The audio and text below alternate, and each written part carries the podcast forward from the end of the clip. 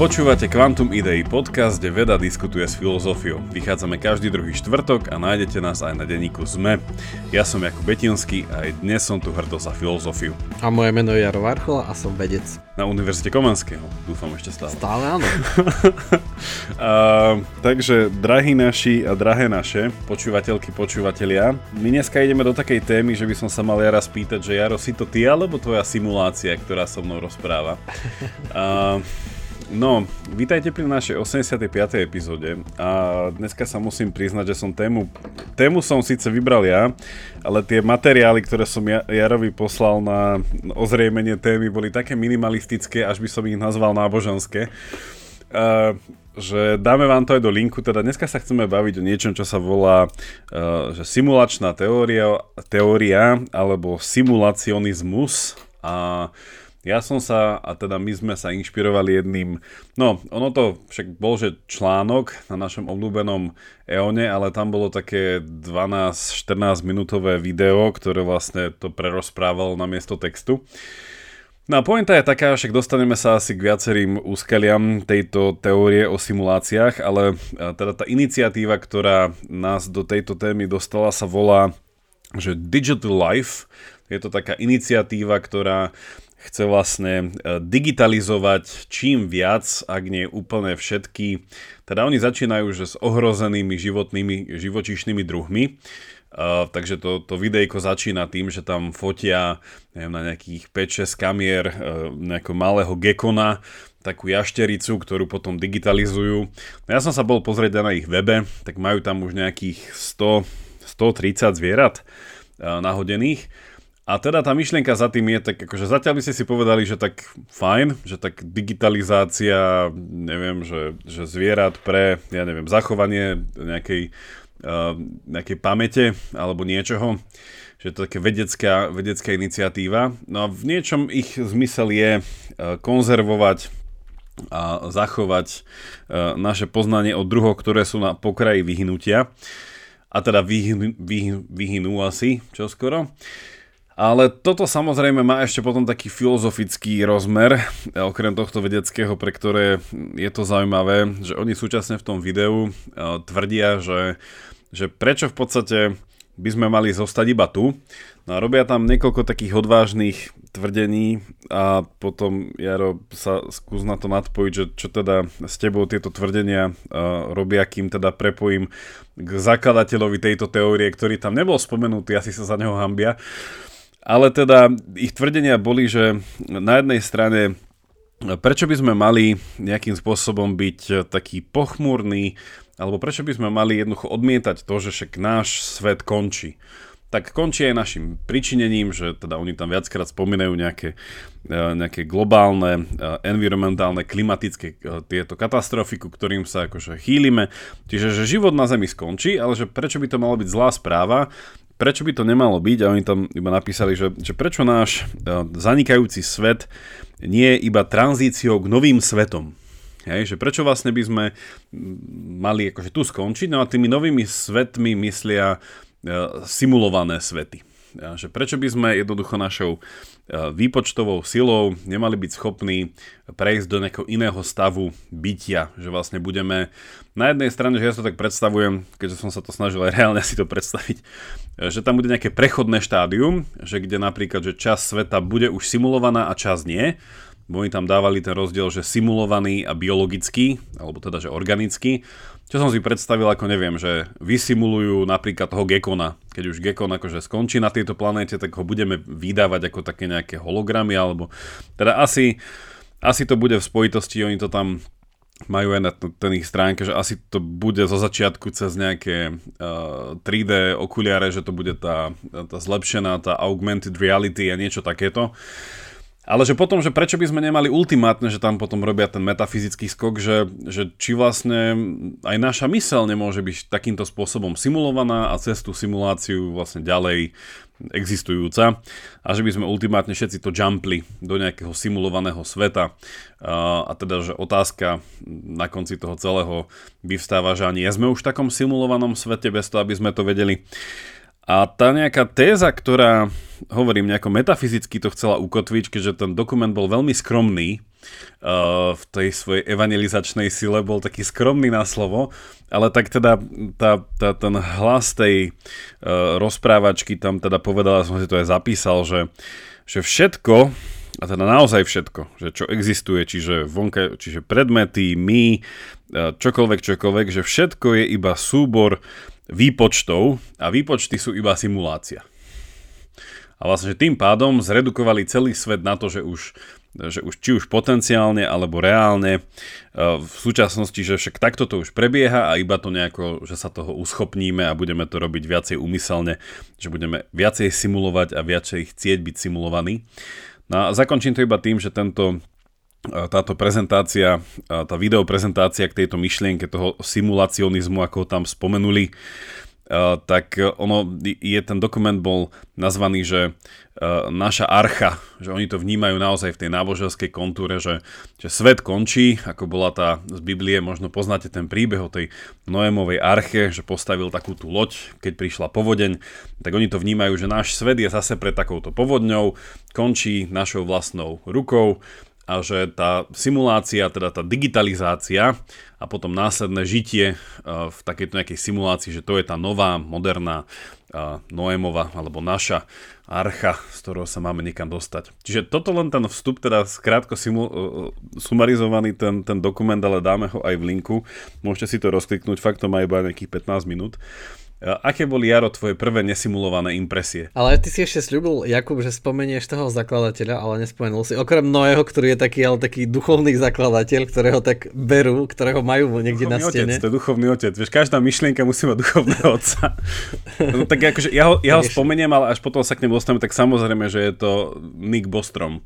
Takže nie sme pri ničom inom ako pri našich ťažkých futuristoch a super inteligencii a simulovaných realitách, takže k Nikovi sa, k Nikovi Bostromovi sa budeme chcieť a dostať. potom už chápeme, prečo sa za neho hambia a nespomenuli ho priamo v tom článku, lebo tak... Eh, Nika sme to už spomínali v súvislosti s eh, mindfulness, eh, tým hnutím, a ako sa volá to také širšie hnutie, čo sme sa o tom rozprávali? Čo sme mali, nejakí, nejakí futu, futuristi, posthumanisti, čo sme, čo sme sa bavili?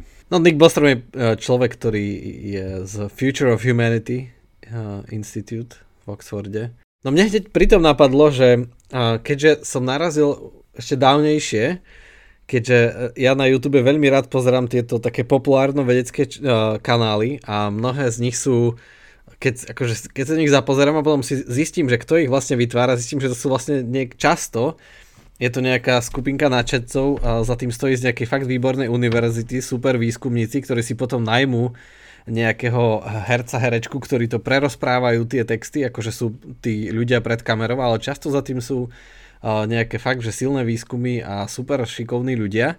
Tak, tak som narazil aj na PBS Ions, už predtým dávnejšie som pozeral PBS Space Time, čo je také veľmi náročné fyzikálne témy o relativite, o, kvantovej mechanike. Ale PBS Ion sa zameriavajú presne na také, že na dlhodobú históriu Zeme.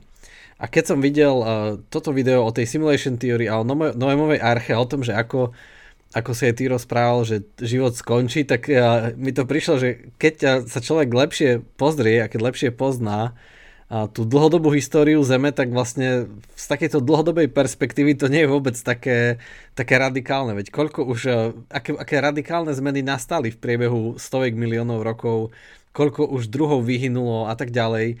V skutočnosti aj teraz ako globálne oteplovanie je jednoznačne fakt a otepluje sa veľmi rýchlo, že možno, veľmi pravdepodobne nikdy v histórii sa rýchlejšie neoteplovalo Zem, ale ešte stále nedosahuje najvyššiu teplotu ako v histórii mala. Že niekedy tu bolo ešte teplejšie, potom sa ochladilo, len to všetko trvalo dlho a neboli tu ľudia s vyspelou civilizáciou, ktorí by zmapovali, že ako im to vadí. A jasné, že tie zmeny boli obrovské aj počas tých um, a napriek tomu, že to trvalo tisíce rokov, tak aj tak tie zmeny boli proste drsné pre tie druhy, čo tu predtým boli. Že z hľadiska takej tej dlhodobej histórie odporúčam vám fakt, môžeme, keď to nezabudneme, dáme to ako, ako linku na ten, na ten YouTube kanál, je to veľmi kvalitné a veľmi dobre to robia. A tak z, tak, z takejto fakt všelijaké potopy tu boli, veď niekedy tu bol jeden veľký kontinent, tá Pangea, a hladiny, hladina oceánu niekedy bola o 100 metrov nižšie, bolo oveľa viac pevniny. Dokonca v jednom období celé stredozemné more e, nebolo, vyschlo. Potom sa nalialo, vraj za niekoľko týždňov sa celé naplnilo, lebo sa to, no proste úžasné veci sa dozviete z histórie, ako sa to menilo. Tak to mi to príde trochu také, také nefér, také vedecky nepresné v tom, že, že presne ako si hovoril, že takým tým evangelizačným tónom, taký, že divák nevie, či si to má brať, že to je nejaká morálna výčitka, že neviem, čo robíme, že, že načrtáva scenáre, ktoré vlastne sa už dávno diali a ktoré sú nevyhnutné, lebo podmienky sa menia a často sa menia podmienky nezávisle od toho, čo sa deje na Zemi. Že niekedy to je aktivita slnka proste, alebo mnohé tie veľké zmeny boli často spôsobené tým, že vybuchla nejaká sopka, narazil nejaký meteor, čiže sa uvoľnilo neuveriteľné množstvo prachu, ktoré zatienilo slnko a to spustilo nejakú kaskádu a tak ďalej a tak ďalej. A v súvislosti s tým iba, e, iba taká úplná odbočka, už nesúvisiaca, že teraz e, je možné, e, že my budeme tá generácia, ale pozor, je to také, že stále to možno sa stane o tisíc rokov a možno zajtra, možno o rok, že keď poznáte súhvezdie Orion, ktoré na Slovensku je možné pozorovať najmä v zime, v zime aj v celkom normálnych hodinách. Okrem zimných mesiacov je to dosť tak, že okolo 3. 4. ráno. Takže iba pre tých, čo chodia neskoro spať. A, takže pre, pre, pre takých ako ja. ja rád pozerám onú, túto večernicu a zordičku. Pozdrav, pozdravujeme Venušu. tak, tak jedna hviezda, mož, teda, to je taká otázka, že tá, ako funguje ten, tá simultánnosť časových okamihov, že či už vybuchla alebo vybuchne, lebo žiadna informácia necestuje rýchlejšie ako svetlo. Tak jedna takáto super mega hviezda Betelgeuse z Orionu sa očakáva podľa meraní, že zvýšila niekoľkonásobne svoju aktivitu, čo teraz zistujeme aj možné vlastne, že nastane výbuch supernový a veci sa iba nezhodli na tom, že či už spaľuje uhlík, alebo či, sa, či, či to tam je nastala tá rýchla kaskáda alebo pomalšia. No a to bude proste veľké divadlo, že čo, čo bude vidieť na oblohe. A podľa všetkého by nás to nemalo nejako vážne ohroziť, aj keď nie je to úplne isté, ale nemalo by. A. Je to, je to dosť ďaleko, takže, ale... To si podľa mňa hovorili aj tí dinosaury, keď pozerali na tú oblohu, že pozri, aké divadlo, to, a to nás určite neohrozí. a zrazu im to spadlo. Ale ja som chcel iba doplniť k tomu, vý, tomu výpočtu tých vecí, že vieš, ono niekedy bola aj doba, keď náš podcast nebol. Vidíš, ako sa tá doba mení.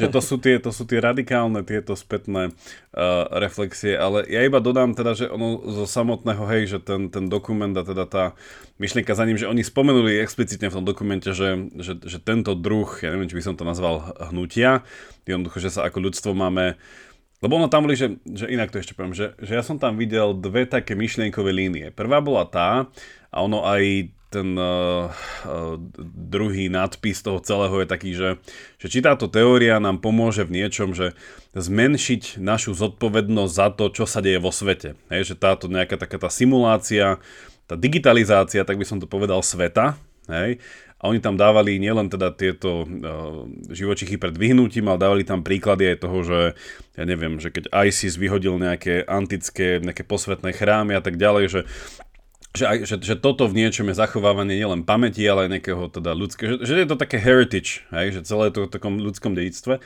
No a že jedna bola taká morálna výtka, že či to nerobíme preto, aby sme sa trošku ospravedlnili, Hej, že aj teda končí ten popis k tomu celému, že je to taká útecha vzhľadom na tú paralýzu, do ktorej sme sa dostali aj vlastným zabezpečením, že teda prispením. No a na druhej, tá druhá myšlienková línia, ktorá mi prišla, bola taká, Uh, taký druhý rozmer také, takéhoto morálneho aspektu, že jeden je toto také uh, ospravedlenie sa, tak dobre, tak aspoň to budeme digitalizovať, keď to všetko ničíme. No a druhý bol naozaj ten prechod do takého iného stavu bytia a oni tam aj nazvali, že ten simulacionizmus, že predpokladá akože že novú morálku, nazvali to tam, že a new morality. No a potom to išlo naozaj až do tej bázy, že, že naozaj, či, či by sme tým pádom, a to bolo pre mňa také zaujímavé, tak potom môžeme byť akože totálne ľahostajní voči všetkému, keď to potom si to vieme odsimulovať. Takže to, čo odsimulujeme a zdigitalizujeme, tak to môžeme akože zničiť. A už to máme v archívoch. A pre mňa akože najzaujímavejšia taká otázka z toho celého vyvstala, že, že mňa ani tak nezaujíma ten, e, ten transhumanistický, futuristický rozmer toho, že či žijeme v simulácii a či sa budeme vedieť simulovať. To mi príde také, také bolstormovština. A na druhej strane mi ale príde aj to, čo mám vo filozofii, sa to volá, že filozofia vnímania, alebo že philosophy of perception. Že ako vlastne naše vnímanie uh, mení to, čo veci sú, v zmysle toho, že, že ako sa líši naše vnímanie veci. Oni v tom dokumente veľmi pekne ukázali, že, uh, že keď napríklad nasimulujem nejaké zviera, tak ja ho potom viem zmeniť nejakého, že od takých somarín, že ho farbu, potom ho môžem vidieť v nejakom inom, čisto, čisto inom farebnom spektre, že môžem, čiže také tie veci, že čo vidíme aj bez tej simulácie, neviem, že keď sa pozrieme tými, ako sa volajú tie termocitlivé okuliare, že, že vidím jednoducho zrazu, že inak realitu, a že toto by prišlo ako zaujímavý akože experiment, že pozrieť sa na svet skrz tú simuláciu a digitalizáciu, že vidieť to trochu inak, alebo že vidieť to, ako to možno vidia iné zvieratá, a že, že, že celkovo tento druh toho seba chápania. Ale hovorím, že ten, ten, ten náboženský rozmer toho celého, že musíme ísť do nejakého new age, nejakého zase, že... Jak videl si, že aj v angličtine je také slovičko, že popotopná doba? Že ako keby, že po potope? Že, že my v Slovenčine to nemáme, ale to, že post-diluvial, že, že, že popotopná, že vlastne to je, že po prekonaní nejakej veľkej zmeny. Takže neviem, že uvidíme, kam sa dostaneme po tejto novej potope, mm-hmm. ale tak je to tak, no. No, je to no tak. presne, ako, si, ako hovoríš, že možno dobré, dobré sústrediť sa na to vnímanie, na to perception. A pre mňa tu vzniká taký veľký bias, že uh, aj súvisí to aj s tým, čo som predtým hovoril o, tom, o tej dlhodobej histórii Zeme, že keď sa my na veci pozeráme, tak máme tendenciu, a teda nie tendenciu, ani nevieme, že to robíme, ale robíme to, vnášame tam taký ten náš pohľad, presne, že my sme, my sme bytosti, ktoré narábajú s morálkou desiatky krát denne, bez toho, aby sme si to uvedomovali, tak tam vnášame presne tie morálne výčitky a tie, a tie koncepty, že povinnosť, zodpovednosť, ale keby sme to domysleli hlbšie, tak tam nič také nie je. Že, alebo keď sa zamyslíme presne na tým, že my ideme zachrániť nejaký druh, lebo to ne, keď fotia toho gekona, tak to nejde o toho konkrétneho gekona, čo sa možno volá Jožo alebo ako. Že to nejde o toho, o toho gekona. Toto bol Mišo, konkrétne toto bol Mišo. ok, ok, som, hej, takéto, nebolo to jasná fotografia, som jej spoznal. Tak uh, presne... Pozdravujeme Michala, uh, on vie. že, že nejde o tohto konkrétneho gekona, ale o ten druh. No ale presne druh je niečo, čo, čo je naprieč storočiami, tisícročiami, niektoré druhy sú tu milióny rokov a, a že presne z takéhoto pohľadu zrazu to úplne stráca zmysel. Z takéhoto pohľadu sú všetky vplyvy oveľa podstatnejšie ako človek.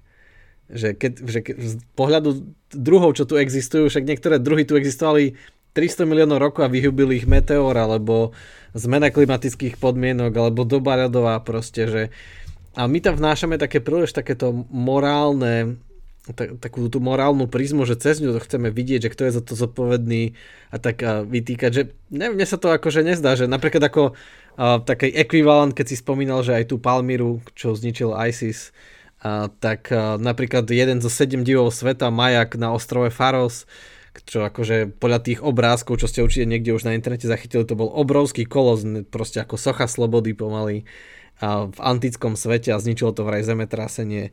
Čiže úžasné veci sa zničili a to je také, že, že proste, a to spája všetky tie bostromové uh, spin-offy, uh, že proste nejako sa vyhnú tomu, že čas ide dopredu. Áno, však je to drsné, že čas ide dopredu a všetci starneme a zomierame, ale čas sa nedá zastaviť a keď ho budeme ako digitalizovať, aj simulácia reality nie je realita, je to simulácia reality.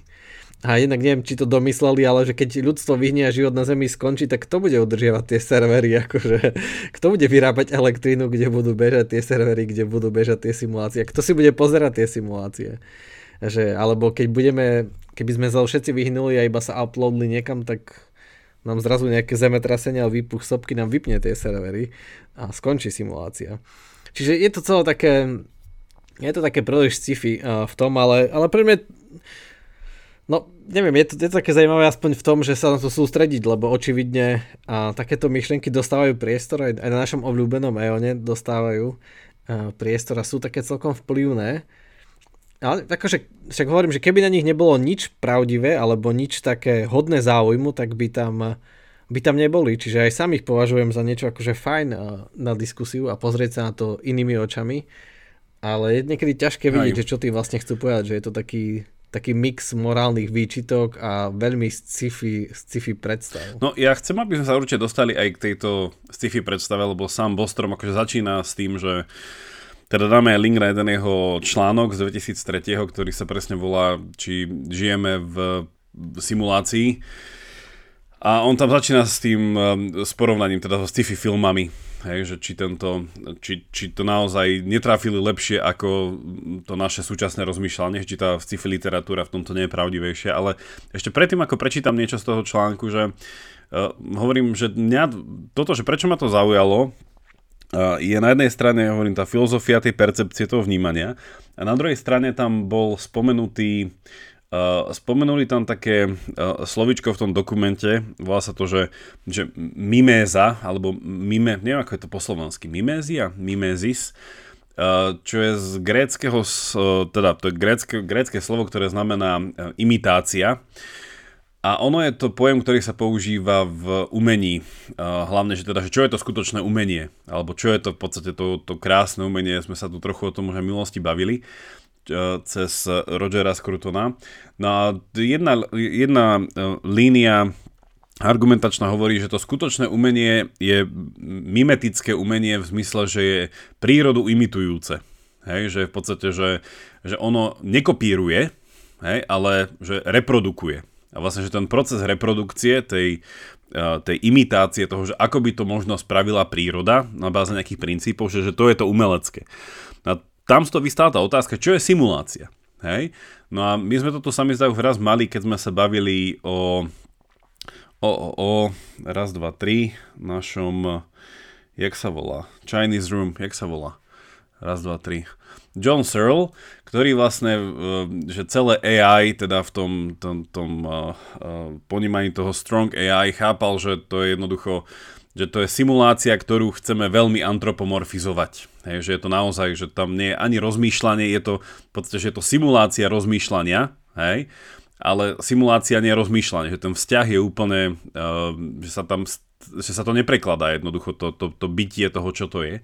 On tam viem, že dával raz taký príklad, že, že keď pozeráte sa na televízor, kde máte, že v ktorom ide uh, záznam toho, ako niekto trávi pizzu, že máte prerezaný žalúdok a to je simulácia toho, že ako funguje tráviaci trakt, No tak on tvrdí, že tak ale že v tom televízore neprebieha trávenie, že keď na to, ten televízor dám pizzu, tak nič sa nestrávi. Hej, že to je iba simulácia toho, čo je to trávenie. No a tu mi napadlo, že podobné rozmýšľanie v tom, že keď sú to simulácionisti, a teda chcú, že aby tou simuláciou sme tak, že, že ďalej fungovali a teda, že rozšírili našu realitu do toho simulačného spektra a rozmeru, že čo to vlastne znamená, že či je to iba nejaké také, také, že až kopírovanie toho, čo je, ale udržiavanie, že je to úplne také, že až deštruktívne, že to vôbec nemá taký ten kreatívny rozmer, umelecký rozmer v, tej, v, to, v tom mimetickom zmysle, ako som to popísal. A že je to vlastne čisto iba kopírovanie, že keď zdigitalizujem Gekona, mám Gekona. Keď zdigitalizujem, oni tam majú veľa vecí, že tam už tam veľryby sú tam, neviem, sú tam nejaké uškace a neviem, že ve, veľa takých zaujímavých zvierat.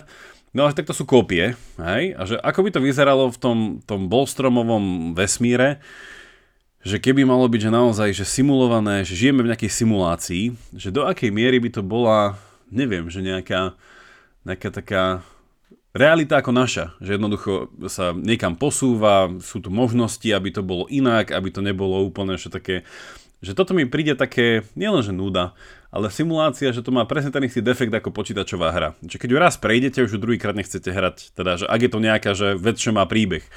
Že samozrejme, že Dota to je niečo úplne iné. A to sa dá hrať stále. Ale také, že neviem, že tak, tak toto bol ten druhý rozmer, čo sa mi tam páči, že čo je to vlastne tá simulácia samo o sebe, tento koncept, že, že je to nevyhnutne kopírovanie nejakého druhu reality, no a tým pádom je to vlastne nepokračovanie reality, lebo to, tým kopírovaním som to zabil. Hej, to je jednoducho, to je, to je bodka. Hej. A to mi príde, že ja neviem, či si to neuvedomujú, ale simulacionizmus sám o sebe je retrospekt, že on je pozerajúci sa dozadu. Že to, to, to nemá nič s budúcnosťou. No. Takže je to čisto konzervačné, konzervatívne hnutie. Hej, však mňa si sa dotkla aj akože takouto vtipnou, ľahkou poznámkou k dote, že, že keď som sa tak urobil taký super rýchly výpočet, že ale že prečo to napríklad stále dokážu takéto hry, že sa k ním ľudia vracajú a nie sú ako tie príbehové, že ich prejdú a už sa k ním nevrátia. No, no čo Povedzme na... to reálne, prečo my sa k ním vraciame. Tak, takto, no. no, no, no, no pretože že keď mierne akože upravíš uh, nejaké tie pravidlá tej hry, tak ľudská originalita a tým, že to hrajú ľudia proti ľuďom, si nájdu nové spôsoby, ako tú hru hrať. Mm, a to je presne to originálne, že tá, in, tá inovatívna, originálna ľudská odpoveď na zmenené podmienky sveta. A to pripomína už aj a reálne podmienky vonku, že teraz, že globálne oteplovanie, vojna, toto je teraz výhodné, tá, tá je výhodná teraz, že ľudia sú sa adaptujú na to, že OK, a čo je teraz moja odpoveď, čo teraz robím, do čoho investujem čas, aby som čo najlepšie vyhral túto hru, napríklad, že život, prežitie, byť úspešný, byť, byť bohatý, byť spokojný. A sa stále menia podmienky a my musíme na to upravať naše odpovede. A to je na tom presne zaujímavé. A to máš pravdu, že, že to je ten základný kameň, že to by si museli uvedomiť, že tá simulácia na to, aby bola aspoň trochu vôbec podobná realite, aby mohla nejako fungovať, musia sa tam musia sa tam meniť, nesmú byť úplne fixné tie kľúčové zákony, tie kľúčové pravidlá, lebo inak sa to presne že skončí a zrazu dojde, dojdú tie proste inovácie a zrazu všetko sa bude opakovať. Nevznikne nič nové, nič originálne. Takže to by trvalo mať nejak nastavený systém, ktorý nejak to mení, ale zase meniť to random, nastaviť, že sa z random niečo zmení je tiež absurdné. Čiže je to také no. No ale ešte som chcel povedať, že, že predtým, že čo si stále neviem, či ten, tento náš spor už nebol v 20 iných epizódach, alebo mnohých, alebo viem, že je to častý spor, že ľudia majú presne také, že, á, že to je iba skutočné umenie, iba to, čo je prírodné, ale veď potom aj, aj Dota, alebo to, čo namaroval Fangog, aj to je prírodné, lebo člo, ľudia nie sú mimo prírody, a pretože niekto povie, že OK, Bobor si postaví hrádzu, tak to je príroda, ale keď Fangok namaľuje obraz, tak to je tiež prírodné. Keď niekto vymyslí Windows operačný systém, aj to je prírodné, lebo ľudia tiež zišli z tej prírody. Ja to nie je príroda, to je nehoda. že to je tiež Windows, vlastne Windows. dôsledok toho, že ako ľudia reagovali na vonkajší svet, lebo žiadny iný svet tu nebol a ľudia nie sú mimo prírody, mimo biologického sveta. Čiže tiež na ňo nejak reagovali a je to doslova ako Kvet uh, sa adaptuje tým, že zmení farbu listov naprieč vekmi, lebo je to výhodnejšie a tá genetická mutácia zvíťazí, tak ľudia zvíťazia tým, že mať operačný systém pre počítače je výhodnejšie ako nemať počítače a nemať operačný systém, tak to je tiež také prírodné, že v tom je to také pozor, že takéto delania sa tvária, že ľudia sú takí, že iné a potom na všetko pozráme tak, aha, to je také ľudské, umelé, syntetické, ale nie je to v mnohom akože často Uh, zabúdame na to, že vlastne ako príroda funguje, že tak jak niekto, máme taký odpor voči, voči mnohým liekom a poviem, že lieky to je taká chémia, ale zabúdame, že niektoré rastliny produkujú oveľa zložitejšie molekuly a oveľa horšie molekuly pre nás a, a ťažšie stráviteľné alebo väčšie jedy. A niekedy ľudia práve, že môžu tie isté molekuly vyextrahovať iba tie jednoduché, tie užitočné pre nás a také isté sa nachádzajú častokrát aj v prírode, alebo nenachádzajú. A takisto mno, mnohé rastliny vytvárajú komplikované, zložité, toxické molekuly pre nás, čiže je to také, také delenie, ktoré je také zavádzajúce, je také veľmi ľudové. A nepáči sa mi v tom, že čo všetko akože implikuje, že implikuje to hrozné skreslenie sveta na také, že syntetický, chémia. A tu je to bio, prírodné, ale niečom je to nonsense. Tu, by som, tu, tu si myslím, že v niečom, že nemáme až taký veľký spor. Ja by som, to, ja by som dokonca tento, to, to, to, to poňal úplne Wittgensteinovsky, že je to iba problém v jazyku, lebo akože aj, aj artefakcia predpokladá naturfakciu, že keby sme to teda rozdelili, že to, čo robia ľudia, to sú tie umelé artefakty. Ja som dokonca mal uh, pred No prednedávno, normálne, prednedávno som mal uh, jednu takú heated debate uh, s jedným človekom, presne o tom, čo to znamená umelý. Že teda, a ja som bol v pozícii toho, že som teda obhajoval umelosť, uh, lebo presne mi to prišlo, že dá sa to hrozne zjednodušiť na to, že, že prirodzené a umelé a syntetické a potom organické a neviem, ale že presne však človek je súčasť prírody ako čokoľvek iné a len je to nejaký, že, že, že, že čas toho, že kde tá artefakcia začína je, že to sú tie, že tie kultúrne artefakty, ktoré len tak nenájdeš, hej, v prírode položené, že, že samozrejme, že, že príroda alebo realita ako taká predpokladá geometriu, no ale trojuholníky len tak akože s centimetríkmi, milimetríkmi akože neležia len tak na zemi, hej, že tie zmesli, že to je artefakt, hej, to je, kružitko je artefakt, ale akože kruh samotný uh, nie je. Uh, takže akože v niečom, že tu by sme vedeli ísť k nejakej... Ale páči sa mi, že vidíš jeden, jeden, jedno krátke video a už, už sme pokryli umenie, už sme pokryli environmentálnu krízu. A že ak, že ak by som akože toho, toho, toho Bostroma trochu prečítal, že on má, on má v tej eseje, iba prečítam uh, niečo z úvodu a niečo zo záveru, a ospravedlňujem sa za moju slovenčinu, lebo iba som použil umelú inteligenciu na preklad, takže...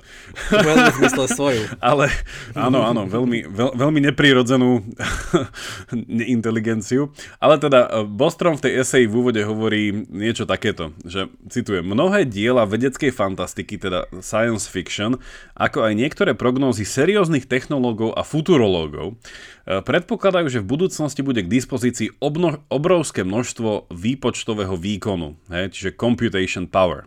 Toto je taká základná premisa. No a predpokladajme na chvíľku, že tieto predpovede sú správne, hovorí Bostrom.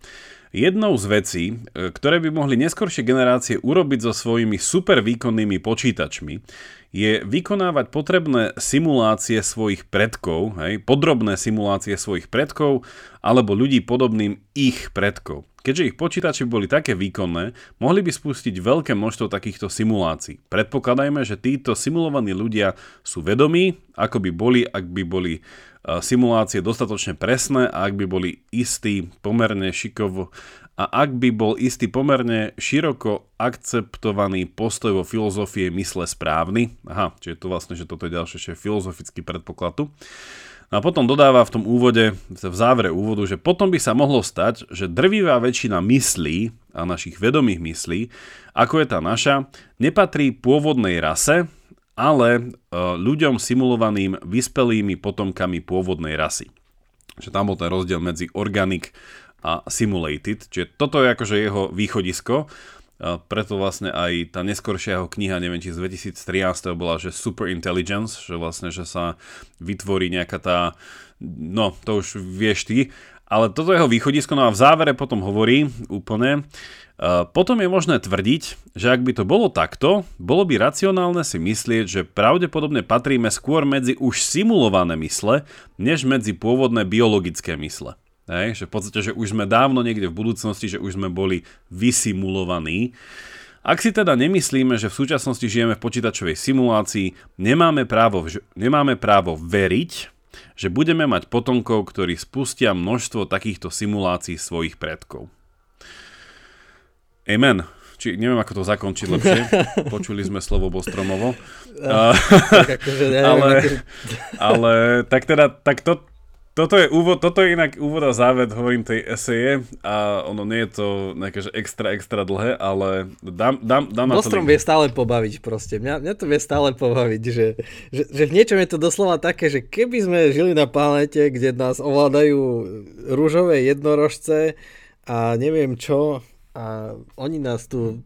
Lebo, lebo presne to, že, že načrtáva taký scenár, že buduje to všetko na premise, toho, čo nie je ani teoreticky možné, ani principiálne. Presne, že povie, že že keď uložíme predkov našich do počítača, ale však nikto nevie, ani, nemáme ani náčrt, ako by to mohlo byť možné. On tam dal tie, tie, tomto... tie dve premisy a jednu nazvem, že je technologicky vedecká, že prídeme do bodu, kde tá výpočtová sila a dostatočne veľa elektriny bude umožňovať ten super výpočtovú silu, neviem, čak to už, to už ty vieš, že teda predstavme si tie kvantové počítače, ktoré budú dostupné za hrozne lacný peniaz.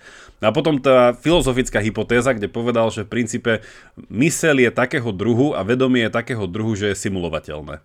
Hej, že teda to je filozofický, že to je nejaký ten hard problem of consciousness. Čiže že teda povedal, že aj jedno aj druhé, ak by bolo OK, tak potom asi je viac pravdepodobné, že už sme simulovaní ako nie. No hej, len, lenže toho presne stavia, že, že to ako to on robí, toho stavia, že on je ten ako z vedeckej fantastiky, lebo toto, čo on hovorí, je sci-fi. Lebo že áno, že presne to dobre identifikuje, ale že seriózna veda sa pre mňa musí sústrediť iba na tie premisy, keďže sú tak ďaleko od toho, aby boli vôbec uveriteľné že čo sme sa tu veľakrát rozprávali aj s Petrom Jedličkom o tom, že ako poznáme mozog a ako rozumieme vedomiu, nerozumieme, nevieme, že vlastne tam sa môžeme sústrediť na to, že ako to vôbec načrtnúť iba trochu, ako by sme to mohli opísať, ale keď poviem, že toto už máme a idem sa sústrediť, že čo z toho vyplýva, tak to je úplne sci-fi, lebo beriem niečo, čo je čo, že v rámci, že aký je ten problém zložitý, že tak možno ako keď to, aj keď to objavíme, tak to úplne zmení podmienky hry a teda zmení všetko, ako si on predstavuje.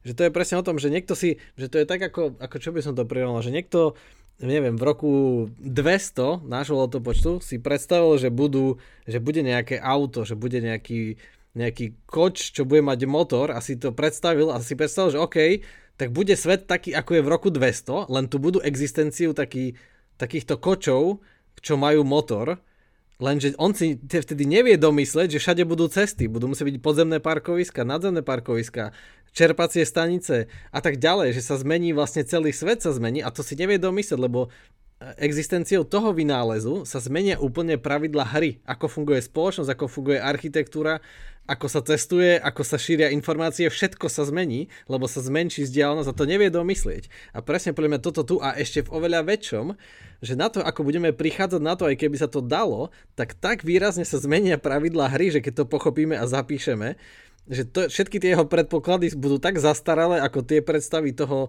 človeka z roku 200. Lebo on stavia, ako keby to bol súčasný svet a máme súčasné vedomosti a súčasné pohľady na, na matematiku, na počítačovú vedu, s tým, že už zrazu vieme opísať mysle. Ale ako na to budeme vedieť, to zmení úplne všetko a preto je to, jeho je, že sci-fi a podľa mňa ešte je, že zlé sci-fi a že také málo originálne v tom, že si to ne, nepredstavuje, že keby aspoň načrtol, že dobré sci-fi bolo, že fakt niečo také šialene iné a nie zrazu to isté, len e, rýchlejšie a neviem čo. Um, že to bude viac blikať ako v mnohých sci-fi. Čiže podľa teba on má ešte nedostatočnú predstavivosť, že v tom, že čo by to vlastne znamenalo, keby... No, no ne, áno, že, že presne, že, že, že to, lebo, lebo on to vychádza, akože, že o tom sme sa viackrát bavili, že tu je ten spor, že existuje veľa takých technooptimistov, ktorí každých 5 rokov, už posledných 30 rokov hovoria, že o 5 rokov na to prídeme. A už tá umelá inteligencia bude strong AI a bude myslieť a my opíšeme mozgy, alebo tí ľudia, čo vedú tie veci ako Human Brain Project, vždycky, keď lebo chcú získať miliardové granty, povedia, že áno, zmapujeme celý mozog, ale nikdy sa to nikomu nedarí a, a akože to približovanie sa je, že určite je tam nejaký pokrok, ale že sa približujeme ku konečnému cieľu je akože stále veľmi odvážne povedať, lebo to ani zďaleka tak nie je, že, že presne, že on vychádza z tohoto technooptimizmu, že sa to že sa to bude dať iba, že sme fakt tomu blízko a že na to stačí naša súčasná matematika a súčasné pochopenie nuliek a jednotiek a že neuróny sú ako nulky a jednotky a tak ďalej. Ale to sa ukazuje skôr, že to tak nie je že to mi na tom vadí, že je to strašné sci-fi, že neviem, ako si to tam čítal, že, na, že teraz nejaké, niekto už nežije, nasimulujeme si Einsteina a on bude reagovať, čiže jeho mysel bude musieť obsahovať sebe aj to také, to, čo je dneska úplne tajomno, že on bude Einstein, ale bude vedieť reagovať na to, čo sa deje teraz, lebo keby nevedel, tak je tiež useless, je to historický záznam, je to video, ktoré ma znudí, lebo už si pozriem všetko, čo kedy povedal a sa ho spýtam, že ale čo si myslíš o tom, že čo by som mal urobiť, kam by som mal ísť na školu, ako mám pohnúť so svojím výskumom, ale keď ten Einstein nevie zareagovať na podmienky v roku 2023, ten simulovaný, tak je stále zbytočný tak to bude taká hračka ako Tamagotchi, že všetci na to zabudnú a vyhodia to, lebo na čo to bude dobré. Čiže musel by chceme mať nejakú tú otvorenosť tým novým informáciám, že sa bude učiť, ale to pripomína iba ten súčasný chat GPT, o ktorom sme sa už veľakrát bavili, ktorý je ale akože ako sa to povie, intrinsically je proste stupid, ako sme sa o tom veľakrát, lebo sú tu stále iba matice, matice, matice. Stále iba sama syntax a žiadna, žiadna semantika, žiadne skutočné porozumenie. Čiže v tom je to také, neviem, strašné sci-fi, že ja som fakt šokovaný, že keď mi to takto prečíta, že aké, aké strašné to je sci-fi. Uh, že človek by očakával niečo také akademickejšie. A to som ešte spravil uh, za, za dozučinenie, že som ešte použil umelú inteligenciu na to, aby som ho prečítal. Teda, že vieš, to je také, to v podstate, že možno, vieš, tam bol niekde chyba, že chyba v preklade, ale mne napadlo počas toho, že Wittgenstein má vo svojom traktáte takú, takú, takú vetičku, akože sa to volá, to je to taká metafora s rebríkom, že, že ten jeho spôsob spôsob, teda ten spôsob vysvetľovania, ktorý má, teda on hovoril, že, že keď s ním ľudia do istej miery idú v tom jeho vysvetľovaní a dáva im to zmysel a prídu do nejakého bodu, že keď im už ten, tú danú vec vysvetlí, tak vlastne všetko dovtedy, čo bolo zmysluplné na vysvetlenie to, toho, čo prišlo potom, sa zrazu stáva už nezmysluplným a musí to byť ako rebrík odhodené a ideme ďalej. Že vlastne, že sa nedá koncepčne pozerať späť že v niečom rozmýšľam, že či, že či ten simulacionizmus presne nepracuje s takou nejakou takou priechodnosťou, a to je asi ďalší taký motív zo science fiction, vlastne, že v čase, že sa dá naprieč časom akože ísť hore-dole úplne v tom, že teraz, že tak tá simulovaná budúcnosť a tá minulosť, ktorej to bude čerpať a teraz, že ako sme, kde sú to vlastne také, že priechodné keby veci, že sa môžeme, ako, že sa to nemení. V podstate, že keby sme teraz akože išli do minulosti, tak akože zase vrátime do ešte ďalšej budúcnosti. Či, či naozaj tá, že možno ten pohľad náš na dejiny, že my to tak berieme, že je to také lineárne a tak sa to nejako posúva, ale možno to ide oveľa radikálnejšie, že naozaj, že tie veci, že, ktoré my máme tu, by úplne že radikálne nedávali zmysel niekomu ani nie, ani nie extrémne, akože ja už si iba teraz rozmýšľam, že vysvetľujúc mojej starej máme internet, že to už akože to už je ten rebrík odhodený, akože podľa mňa aj s polkom, s polkom fasády. Ešte aj s dvoma... Presne to, lebo tam ide o tie paradigmy, že ako no. sme sa bavili o, o histórii vedy, že sa mení paradigma, čiže sa mení pohľad, a to nie je zrazu lineárne, že čas síce ide lineárne, ale to je taký skok, že zrazu sa všetko pochopí a vidí inak a sa to nedá k tomu prirovnať. A hneď mám také, akože dostal som hneď nejaké nápady pre, môžeme no, Bostromovi posunúť pre, aby písal lepšie sci-fi, že napríklad, že si predstavme, že pochopíme, ako by sa to dalo a teraz, že ale čo keď, keď už budeme mať takú, také poznanie k dispozícii, že ako funguje úplne vnútorný náš mozog, prečo by sme sa išli schovať do simulácie? Veď máme úžasné poznanie. Nemohli by sme žiť väčšine? Nemohli by sme si dať do seba nejaký program, ktorý bude nás sám seba opravovať, budeme môcť mladnúť, budeme sa z hlavy postupne opravovať, telo bude, jednoducho naša myseľ bude úplne ovládať telo, lebo budeme môcť boostovať, opravovať budeme môcť proste žiť väčšine alebo meniť si tela. Prečo by sme išli do simulácie, keby máme také poznanie, veď?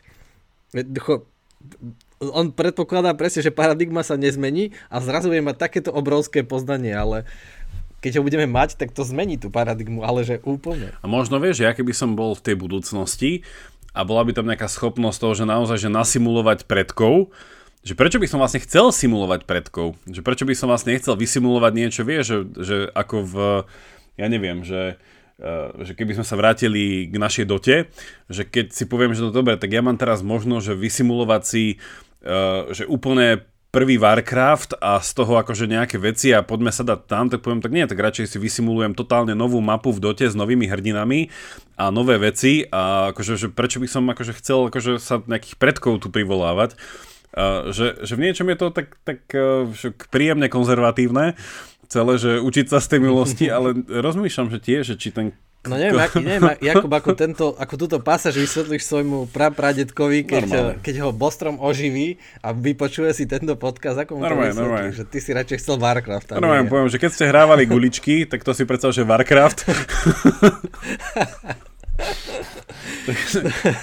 no a víš, to, to je ďalší problém, že aj, ako by sme ich, o, akože tých predkov, veď máme tie informácie už proste zanikla. No nemáš ich digitalizovaných, tak to iba tí, ktorí už sú, vieš, a to bude ďalšie také komerčné hnutie, že digitalize your family, alebo niečo také, lebo veď ono, všetci sme v podstate, že ako teraz sa digitalizujú tie zvieratá, však akože každý, teda ak rátame uh, s tým pohľadom na nejakú jedinečnosť príbehu každého človeka, tak vyhnutím každého človeka, vy, akože je to veľké vyhnutie, že keď, teda keď zomrie každý človek, ide o akože celkom radikálne vyhnutie. Takže my by sme mali skôr akože pretaviť tú svoju energiu do toho, že poskytnúť každému človeku, do každej rodiny akože tú možnosť to digitalizovať už teraz, aspoň teda vizuálne.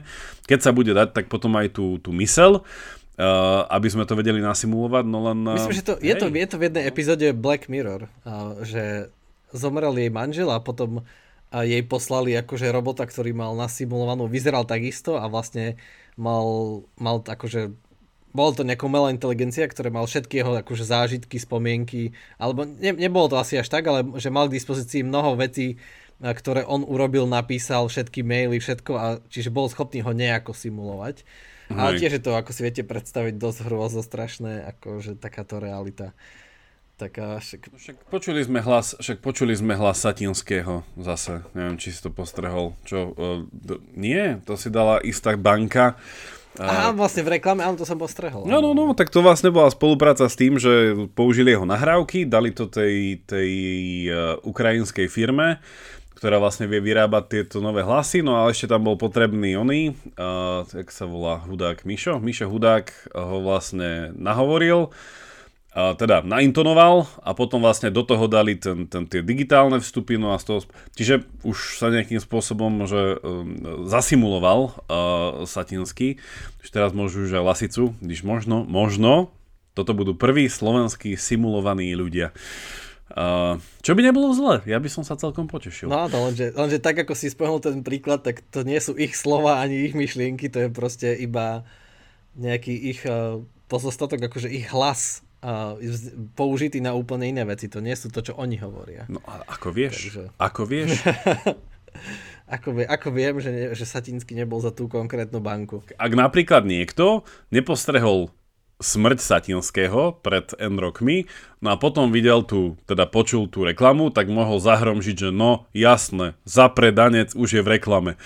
Vidíš? A ani by nevedeli a potom taký, že ja, ja mu krivdím, však on už je mŕtvý, no to no, pre, normálne by som, no ale v tej chvíli, chápeš? Takže potom je to typická, typi, typická simulácia na úrovni reklamy. No, uh, nie, nie je reklama, ty počuj, nie je reklama takáto veľká simulácia, tým pádom už všetci žijeme v simulácii. Že vlastne celý reklamný biznis a marketing je v podstate jedna veľká simulácia. No, nek, to som chcel ešte povedať, že oni v tom videu, že ako si to spomenul, tak eh, že to aj Bostrom píše v tom článku, tak oni to v tom videu asi tiež si mysleli, lebo je tam taký implicitný uh, náznak toho, že čo, tam sa niečo hovorí, že, že, to, že šanca, že sme skutočnej tej základnej realite, tej nesimulovanej jednak miliardám, No že presne, že keď, vez, keď vezmeme, že, ten predpoklad, že realita sa dá simulovať a, a teda sa simuluje, lebo sa dá, čiže čo je conceivable je possible a teda sa to aj robí potom nakoniec, a tak potom je fakt, uh, akože čisto štatisticky, OK, keď sa reality dajú simulovať, tak je aká šanca, že my nie sme v tej simulovanej, ale to je znova takýto šialný predpoklad. A však všetci, uh, to sme sa už rozprávali, že na to, aby sme simulovali našu realitu, potrebujeme počítač taký veľký ako ako je táto realita, lebo aj všelijaké malé veci uh, môžu, čiže keď každá kvantová fluktuácia môže zmeniť niečo, tak potrebujeme každý byt musí symbolizovať každú jednu čiastočku, každý jeden ten pohyblivé koliesko a tým pádom je to dosť nemožné. No ako by ti, ako, ako by ti na to Vostrom povedal, to už je iba otázka času a výpočtovej sily. Takže, vieš, to iba, to iba, vieš, ešte tam nie sme, ale v princípe je to možné. Takže presne ako ty si povedal, že tam, a zase sa nám tam ten Searle vracia, že čo je conceivable je possible, no a to už je taká premisa, že ak to je pravda, no tak uh, let us conceive many things to be possible. Takže, uh, dobre, ja si myslím, že ak by sme sa pomaly blížili ku koncu tejto nesimulovanej epizódy, tak samozrejme, že v rámci našich koncepčných uh, predpokladov musíme uh, nezabudnúť pripomenúť možnosť stať sa našimi nesimulovanými patrónmi len za 3-14 mesačne. Ďakujeme vám, že udržiavate náš počet nad 100 patrónov, stále platí náš prístup, že, prísľub, že pri 200 patrónoch budeme robiť veľké divy, takže ste na dobrej ceste. Nevieme toľko slúbiť ako Bostrom, ale naše, naše sľuby sú tiež v tejto chvíli také, že possible. takže, takže ďakujeme a link nájdete v popise. Tak, tak, ďakujeme a tešíme sa na vás na budúce. Majte sa. Majte sa a poďme do záverečnej extra časti.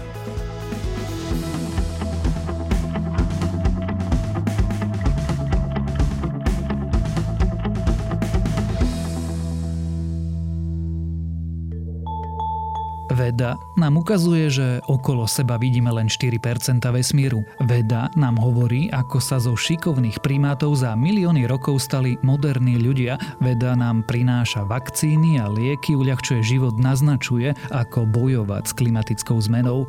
Ja som Tomáš Prokopčák a vedu milujem. Preto vám každý týždeň v spolupráci s našimi kolegami prinášame podcast Zoom plný najnovších a najzaujímavejších vedeckých objavov. Zoom nájdete každú stredu na webe Deníka Sme alebo vo vašej podcastovej aplikácii.